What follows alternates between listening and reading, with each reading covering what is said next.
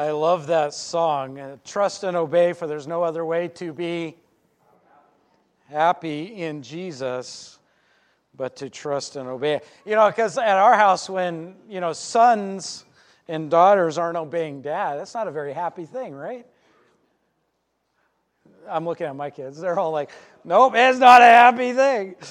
Well, we want, we want happy, we want joy, we want happiness, we want health, we want all those things. And so today we get to talk about a topic that nobody likes to talk about discipline. Are you ready? all right. So one of the one of the neat books we have it in the library. I have like five or six copies of this. Uh, this is an amazing book that walks through Scripture. It's not somebody's opinion or idea, but it's called Peacemakers by Ken Sande. and I know uh, Pastor Dave talked about him a lot, and you'll probably have heard about this, but encourage you, we have to be ready because the evil one is going to ensnare us because he doesn't want us to be happy. He wants us to be mad at each other. He wants us to not like each other, as that's not a productive church. That's not a healthy church. And so, uh, but God gives us lots of tools in the scripture on how to enjoy fellowship with a bunch of imperfect people. Isn't that great? And uh, the Bible shares with that, but we got to trust Him. And uh, that is a key. Is, is do you really trust what God says? Because when you do, we obey. And it helps us to obey when we trust. And which is interesting. In Hebrews chapter 12, directly follows something the faith chapter. It's not, a, it's not like just a coincidence that God talks about discipline right after the faith chapter. All of those amazing men of God who had great faith to do what God asked, they, had, they went through, a lot of them went through discipline. But they had faith, they had trust in the living God. And, that, and so it's interesting that we talk about discipline. It takes great faith. So that's a great book. Just a little caveat uh, you can come up and take it or grab one out of my office or the library. Um, and, or you can go to the website and you can actually read the majority off of their website that book. And uh, they want to get God's information into all of our hands. So, what makes a church healthy? I hope that's been on your mind um, because a lot of times it's a lot of those things we want to ignore. And it's amazing because we see all the problems in the world, right? And a lot of times we have these memes.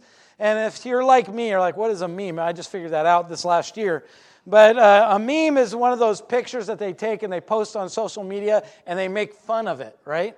And they, they write something funny on it. And, uh, but there's a lot of people on, if you read, read the news still or you look at the news on the internet, um, and we see a lot of the problems in the world.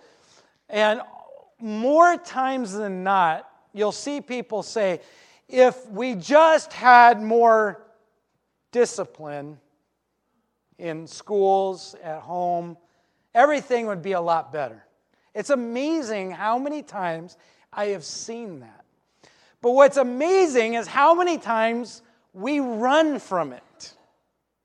Think about it. People have asked me when I was a youth pastor, when I was making that transition from being, uh, I was hired as an associate, but I primar- primarily worked with college and high school students and junior high students. And I'll tell you a secret junior high was my favorite. And uh, because they were just real, they didn't hide anything, emotions and all. They, they just let it all out. And so it was a blast. They always ask me and say, Well, Pastor, what's the difference between working with youth and working with adults? And I said, Really, there is no difference, except that the adults have learned to hide from discipline or hide from dealing with sin better. They're better hiders. That's the only difference. And it's amazing, but I want you to think about something. How many times do we really enjoy talking about discipline. And right now, everybody's like, oh man, how long is he going to go on this subject? Uh, hopefully, not too long. because my wife will kill me because we got to get pictures and all these things and get in the car and take Kaylee to school. But here's the thing I don't want us to undervalue one of the greatest things that God has given us to grow and to enjoy our life. There, I mean, that, that's that hymn that we sung, Trust and Obey, for there's no other way to be happy in Jesus. They're not just singing a little fancy jingle, it's true. If we want to enjoy our relationships in church, we need to have discipline. We can't hide it. We can't sweep things under the rug. We can't ignore it. It just creates bigger problems. We need to have discipline. Uh, a philosopher once said discipline is the bridge between goals and accomplishments. One of the best ways that God grows the church is through discipline. You're like, that just doesn't seem quite right, Pastor. Well, let me explain. There are two kinds of discipline that we see in Scripture and we see in life. Let me read this verse and then we'll get to what they are. 2 Timothy 3:16 through 17. If you've been in Awana, you know this verse. Maybe, maybe you don't recognize verse 17, but here's the crux of the passage. All Scripture. You, did you hear that? All Scripture. That's easy to understand. All means what? All, and that's all that all can mean, right? Even in Greek, all means all. It doesn't mean anything else. In Hebrew, guess what? It means all. So, just part of Scripture? Ah, no, all of Scripture. That's why this morning we read this idea about discipline is important. All Scripture is breathed out by God and profitable. All Scripture is what? It's profitable. Uh, Pastor, are you sure that this passage on discipline is profitable? Yes, it is vital. All Scripture is profitable for teaching, for reproof, for correction, and for training in righteousness. You know that word training is where we get the word discipline. That's interesting. Think about that. That the man of God may be complete, equipped for every good work. So all scripture is profitable because it equips us for what? Some good work. All good work. Does that sound important? And it has to do with our training, our correction, our reproof.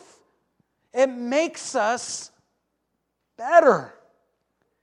And in that passage, we see two types of correction or two types of discipline. We have what we call formative discipline.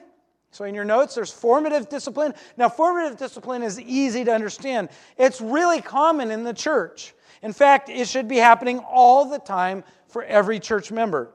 It's simply helping one another grow and mature in Christ through positive instruction and teaching. So, as we teach and as we instruct, and we're form, forming more mature believers, are growing them in the Lord. That's formative, formation.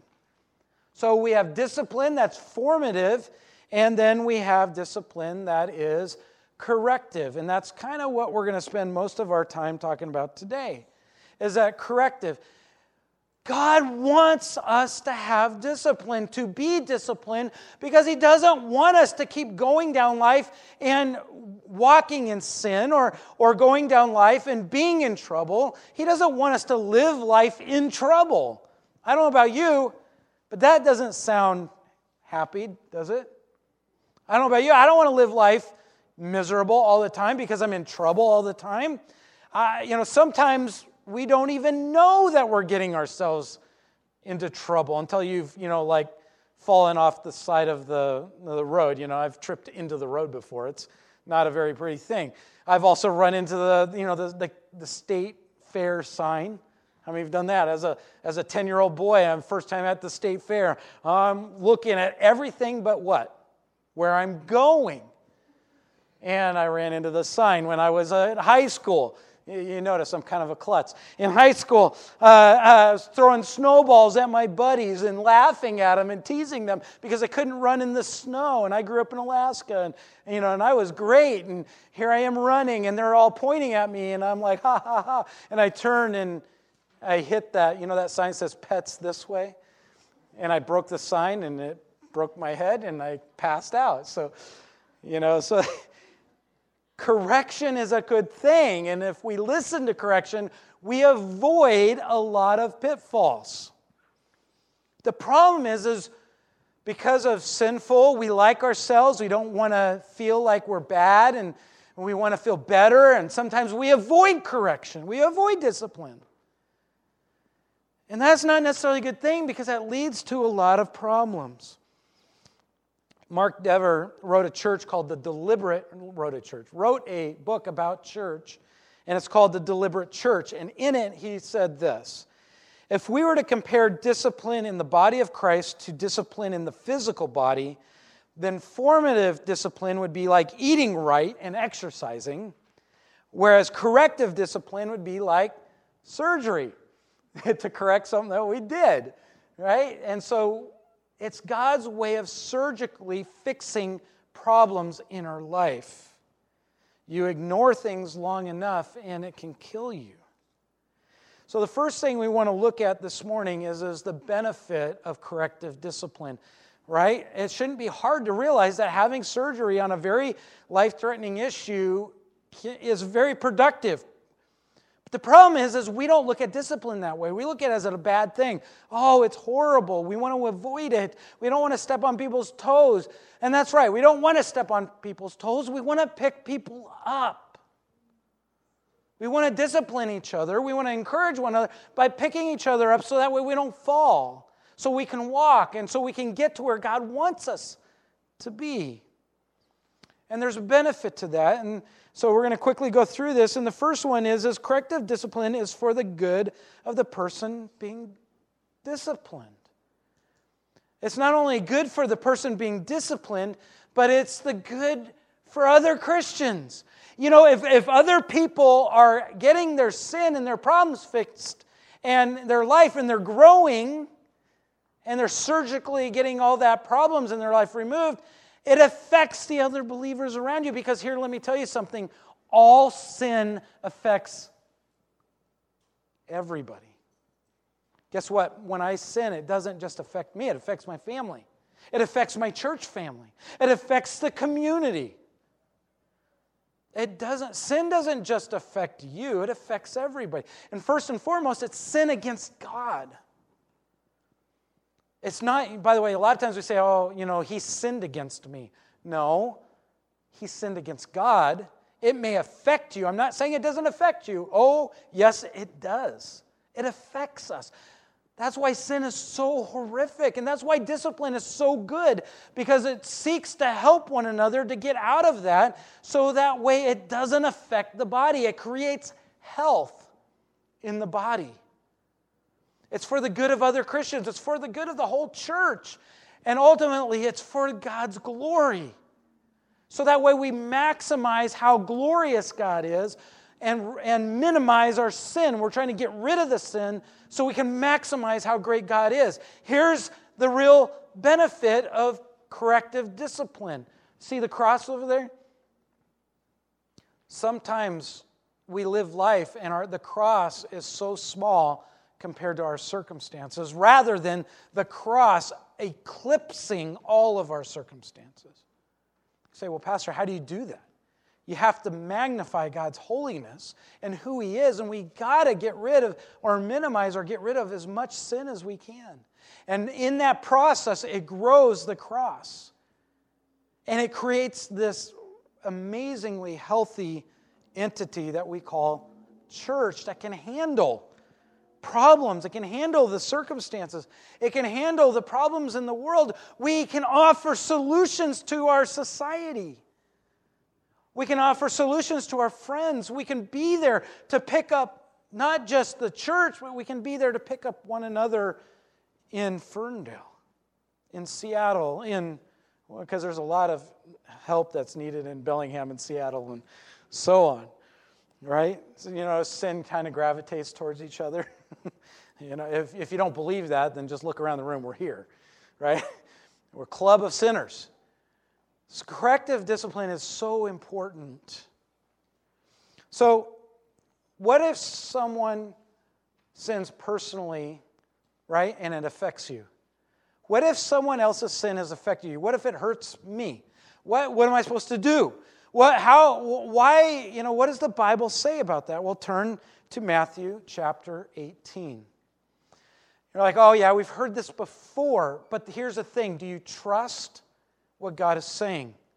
And are you using it wisely according to God's design, or are you using it according to your emotions? Because that will depend on whether discipline happens or whether arguments ensue. So listen. What if someone someone else's sin personally affects you? Matthew 18, verses 15 through 17. It says, If your brother sins against you, go and show him his fault. Underline go and show. Those, by the way, are your fill ins. Go and show his fault just between the two of you. If he listens to you, you've won your brother over.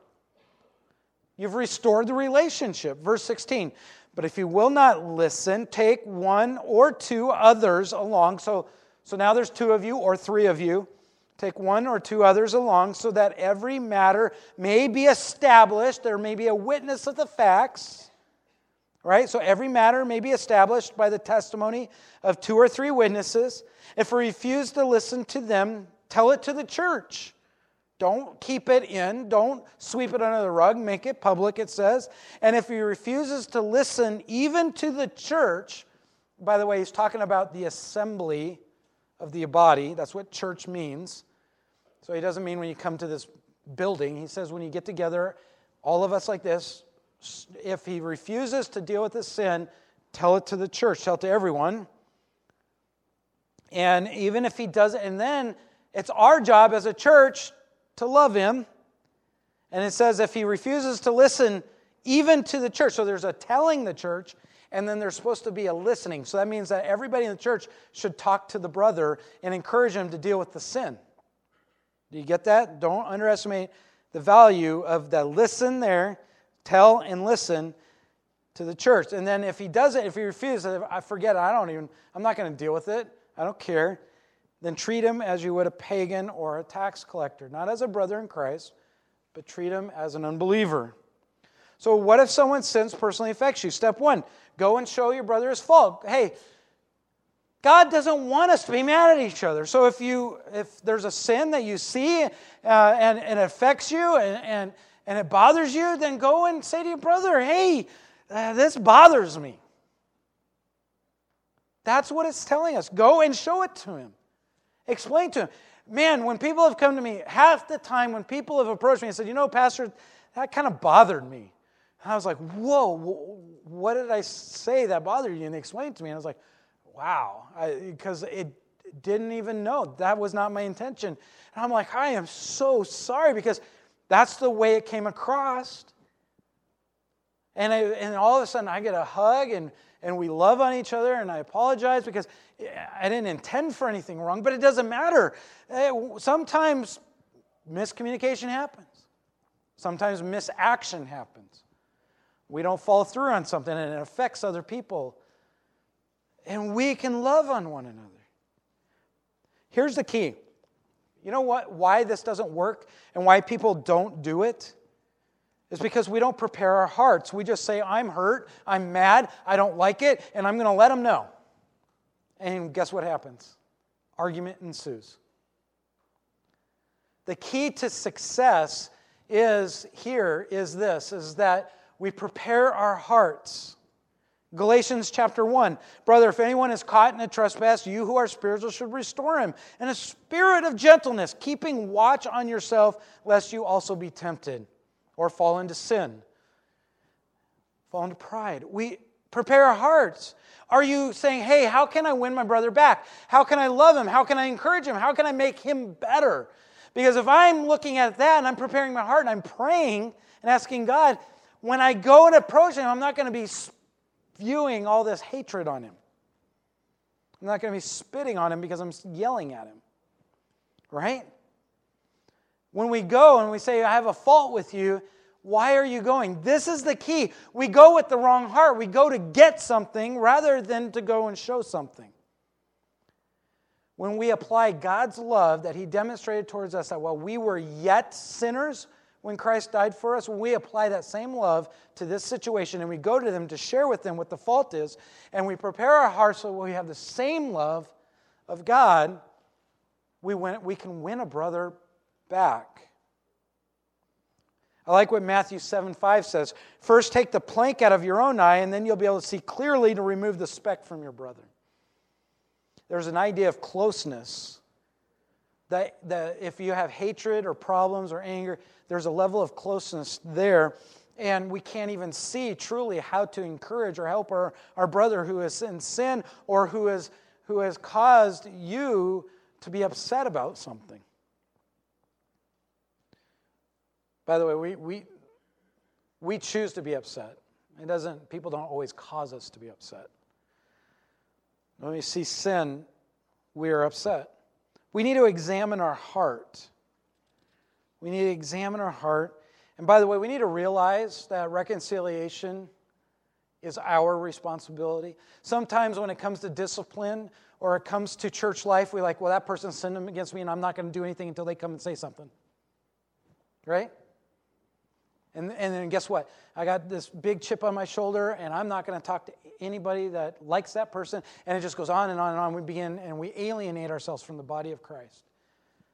We get a chip on our shoulder. That is not the love of Christ. That is not what God says here. We need to trust what God says and say, you know what? I'm going to do it. It's going to be, I don't, uh, it's going to be hard when I approach this person. I'm not sure how they're going to respond, but God says to do it, and I'm going to pray, and I'm going to ask God to, to help me to love that person the way He loved me when He died on the cross for me. And by the way, if you think about the gospel and what God did for you, I can't help but trust that it's going to change my heart when I approach another sinning brother, and I'm going to be able to look at them differently because I'm going to be looking at them through the gospel, through the cross, instead of my offense. And that's the idea is, is are we taking our command to go and deal with it? By the way, say reconcile is our responsibility matthew 5.23 it even says therefore if you are offering your gift at the altar and therefore remember that your brother has something against you you remember that somebody else is mad at you? It says leave your gift in front of the altar. Stop worshiping god and go deal with it it says. Go be reconciled to your brother. It's our responsibility. Step two take one or two others among you. Here's the keys to that. So, are we taking people along? Let me just ask you a, a, question. Are we taking people along so that way we can beat up on, gang up on the guy? You're like, you see, you're wrong because I have more people on my side than you do on your side. Well, isn't that what we do? Do you think that's what God is saying here in, in, in Matthew? Uh, did, you, did you realize when we read, did it said that it says so we can assess all of the issues? The wording in there is very specific. When two or three are there, there's been times when I have witnessed somebody that has had a, a beef against somebody else, and when that other person and they level the stuff against them, and I've gone to there to be a support and to listen, and it's amazing what the other person didn't hear because they were just worried about the other person not liking them. People refuse sometimes when, in, when there's confrontation of sin, we refuse to listen because we don't like what we're hearing. So, as a third party, we could come along and say, wait a minute, that's not what the person said. This is what he said. And we can say it in a different way. And we can be an arbitrator. We can come in and we can encourage one another. We can, we can support the one that's been offended and we can support the one that's, that's being confronted. When that kind of discipline is happening in the church, everybody wins. Everyone wins, especially the body of Christ. God is glorified. When you're confronting your brother, you need to ask this thing Consider is this a matter of opinion or perspective? Is it your perspective on the, on the situation or is it an opinion? Think about it. Are opinions always truth? Or are opinions sometimes based on the way we feel? And are feelings always truth? So sometimes when we have a problem with somebody, we need to ask this question. And we need to ask the people that go with us, hey, I need you to come along with me. And as I and, and last time I talked to this brother, it didn't go very well. And I'm not sure if I'm dealing with this correctly. And I'm not sure if it's just my opinion or if this is really a sin issue. Would you come with me and let's deal with it? This is a key to this. This is how this works. Also, guys, if you know somebody else has a problem with this person, should you take that person with you? Look at the second one. Bring people you know who are trustworthy, who are wise, who aren't just going to gang up on this guy or this gal, right? Bring along someone that's. That's going to be impartial. That's going to help. That's going to listen. That's going to care. That's going to lift people up. And and be careful that you don't sit there and spew a lot of slander. By the way, do you know what the Bible calls people that if you try to get somebody to your side so that they feel better about you than the other person, the Bible calls that slander. You say, you know what, I'm really struggling with this issue. Would you come along with me to help? That's all you need to do. You don't need to sit there and say, yeah, this person is bad, this person is horrible, they're doing all these things. You don't need to sit there you can let their actions and their words speak for themselves in the situation. So, how does church discipline amongst us, uh, each other work? When we, when that's the key right there. Do not lobby for your position. If that's what we're doing, we're taking away from Christ. It's all about me. And if it's all about me, then guess where Christ is? He's back in the background. The third thing is go tell it to the church. If he doesn't listen to one, doesn't listen to the, the group of people, and by the way, the group of people can be elders in the church, could be leaders in the church, doesn't have to be, but it, you know, and that's a wise thing. Take somebody that you know is going to be impartial, wise, that's going to follow scripture, that's not going to just give in to, to gossip or slander. Um, and but the idea is do you ever wonder why does God say, just make it public to the church? Let me ask you a question. Does every single one of you think the same? Man, if everybody thought like Rosa, we'd be in trouble. We'd all be drinking 20 cups of coffee a day and just running like crazy. For me, that would be a bad thing, but. so, no, if we all thought the same, that would be miserable. Here's the thing tell it to the church because we will all love this person in a different way. We can all sacrifice for this person in a different way. We can understand this person in a different way. We all have different gifts and abilities that we can help this person in a different way. That's the point of telling it to the church. The church is more successful when we are all together.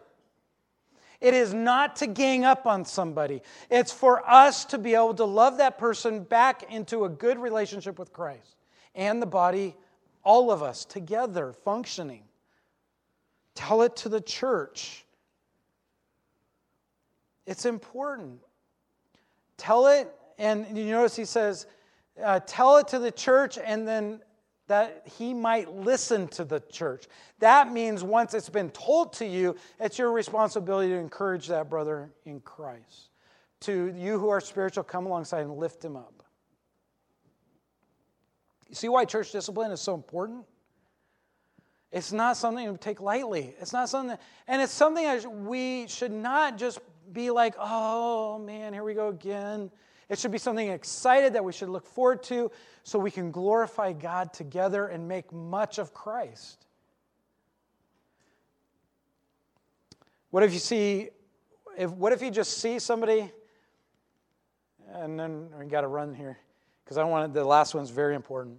So the uh, what if you see if you just notice that there, you know of somebody that's sinning?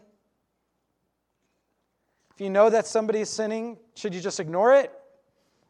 Or should you go talk to him? Yes, go talk to him. Do you love them?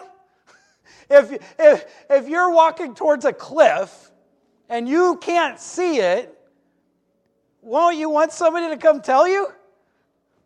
Oh, I am so thankful when somebody sticks out their arm and say, Whoa, watch out. It happens more than it should. right? I don't say, oh, how dare you stop me. Right? Then right off the cliff. How many times do we see that in church? A lot because we don't hear all the positive things about church discipline. We don't hear about how great Christ is, how Christ is because he loves us as a father. He's not going to ignore us because he doesn't want us to constantly be tripping and falling and breaking ourselves and hurting others in the process. But here are some good questions to ask. You know, uh, first, is the sin uh, bringing public dishonor to God? If it yes, then go deal with it. Second, is it hurting others? Then go deal with it. Uh, could the sin, you know, it could it bring discord and disunity to the body? Is it going to separate the church? Then yeah, go deal with it. And finally, is the is it serious enough that it's going to hurt the person who's going to sin? Is he really going to walk off the cliff or jump off a bridge? And then go deal with it. Yes. If there's the answer is yes to any of those, then you probably should go talk to him. Not because you're being critical, you know, because you're wanting to help. But here's the last one, and I want you to understand this above all things. What if a leader sins? It shouldn't be what if a leader sins, it's like when a leader sins, right? What do you do when a leader does sin? I don't know about you, but there are no perfect people in here, right? That includes me. Far from perfect.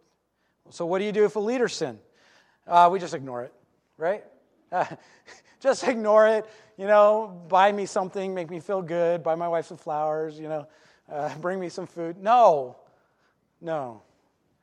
Hey, I want you to understand something. First Timothy 1 Timothy deals with this, and there's a lot of wisdom here, and I don't want you to miss this. Listen to this passage in, in 1 Timothy uh, 5 19 through 20. Do not admit a charge against an elder except on the evidence of two or three witnesses. As for those who persist in sin, rebuke them in the presence of all, so that the rest may stand in fear. So they know that this is serious that we don't just let our leaders get away with sin. Why? Because it is important to God for a church to be healthy and to represent God and not that leader who is going in sin. But here's something that I want you to understand. Why is this so important? You should underline this in your Bible. Do not, it says, admit a charge against an elder. Here, let me give you the exact translation of these words of admit a charge. In the Greek, it literally means this to accept something as true. Hmm. So it literally says this Do not accept something as true against another elder, except based on the evidence of two or three others, witnesses for as for those who persist in sin, rebuke him in the presence of all, so that the rest may stand in fear. That changed things a little bit, doesn't it? I want you to understand there is some huge. What do we do? If we think a leader is in sin, what do we do? We go around and talk about it. Oh, it must be true. So and so said, I saw him do this. Or did you hear what the pastor said? Or did you hear what the elders said? It's got to be true because somebody said it, right?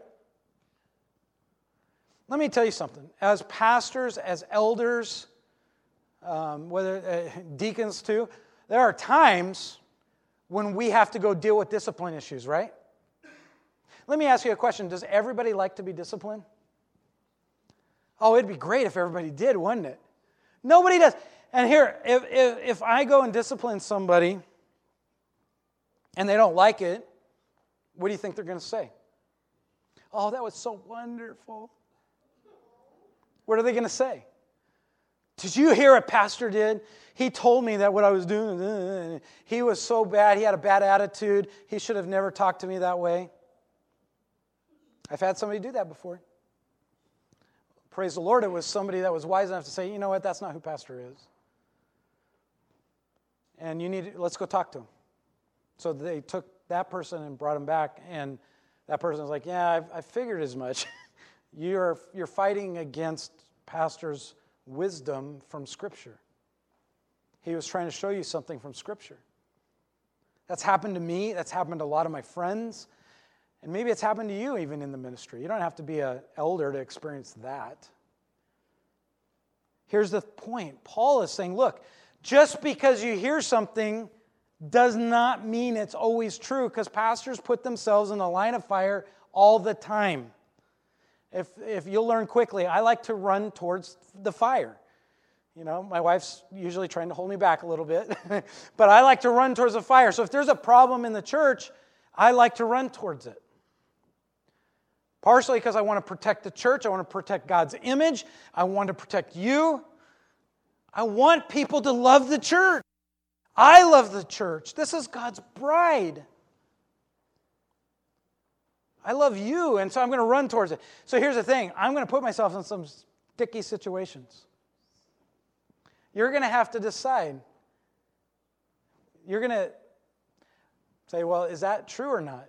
So, what does God say? Here's a good rule of thumb. When you, when you hear about some sin of an elder or a pastor and you say, you know what, I'm not going to accept that as true until I go spend time with the pastor. That is the best rule of thumb. That's the key. The key is don't accept something as true. But here's the thing if it is true, go deal with it. Same, same thing.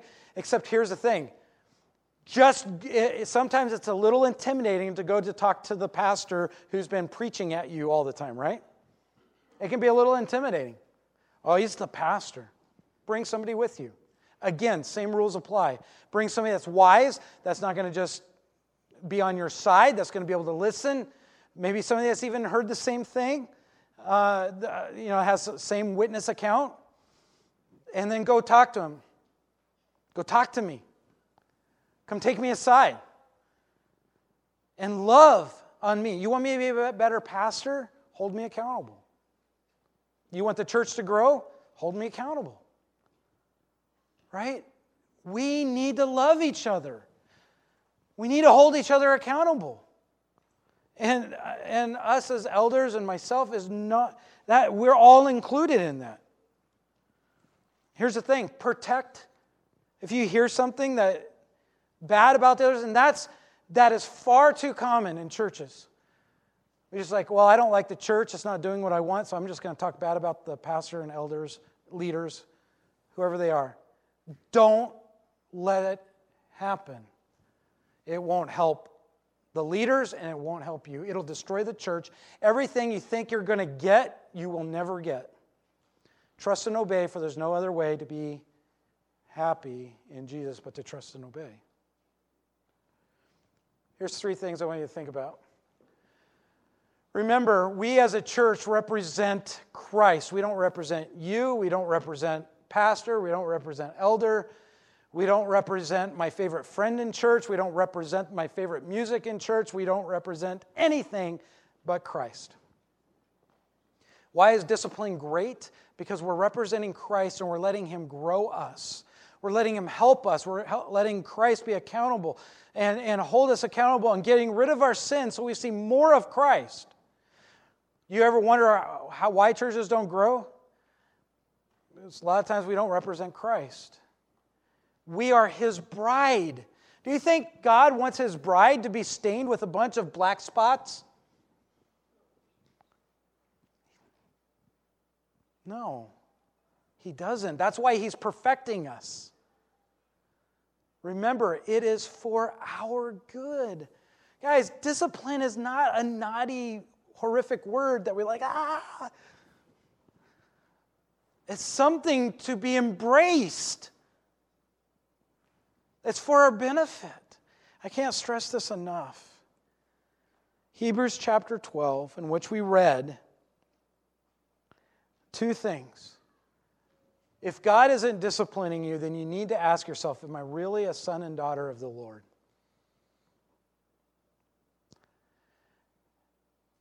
And, and, here's the thing it's like no one, guys, no one, none of us, including me, I don't like it when people come up and say, I have this against you, right? My first reaction is like, oh, yay. no, it's like, oh, man. it's like, what did I do? Oh, I'm sorry. It's like, usually I say I'm sorry right away, even though I, I don't even know what it is. I'm like, ah, oh, because I know how hard it must be for you to come. It is. And I'm sad. And I don't like it. And it's like, oh, okay, let's, let's hear it. What's the problem? Right? No one at first, it's not good at first.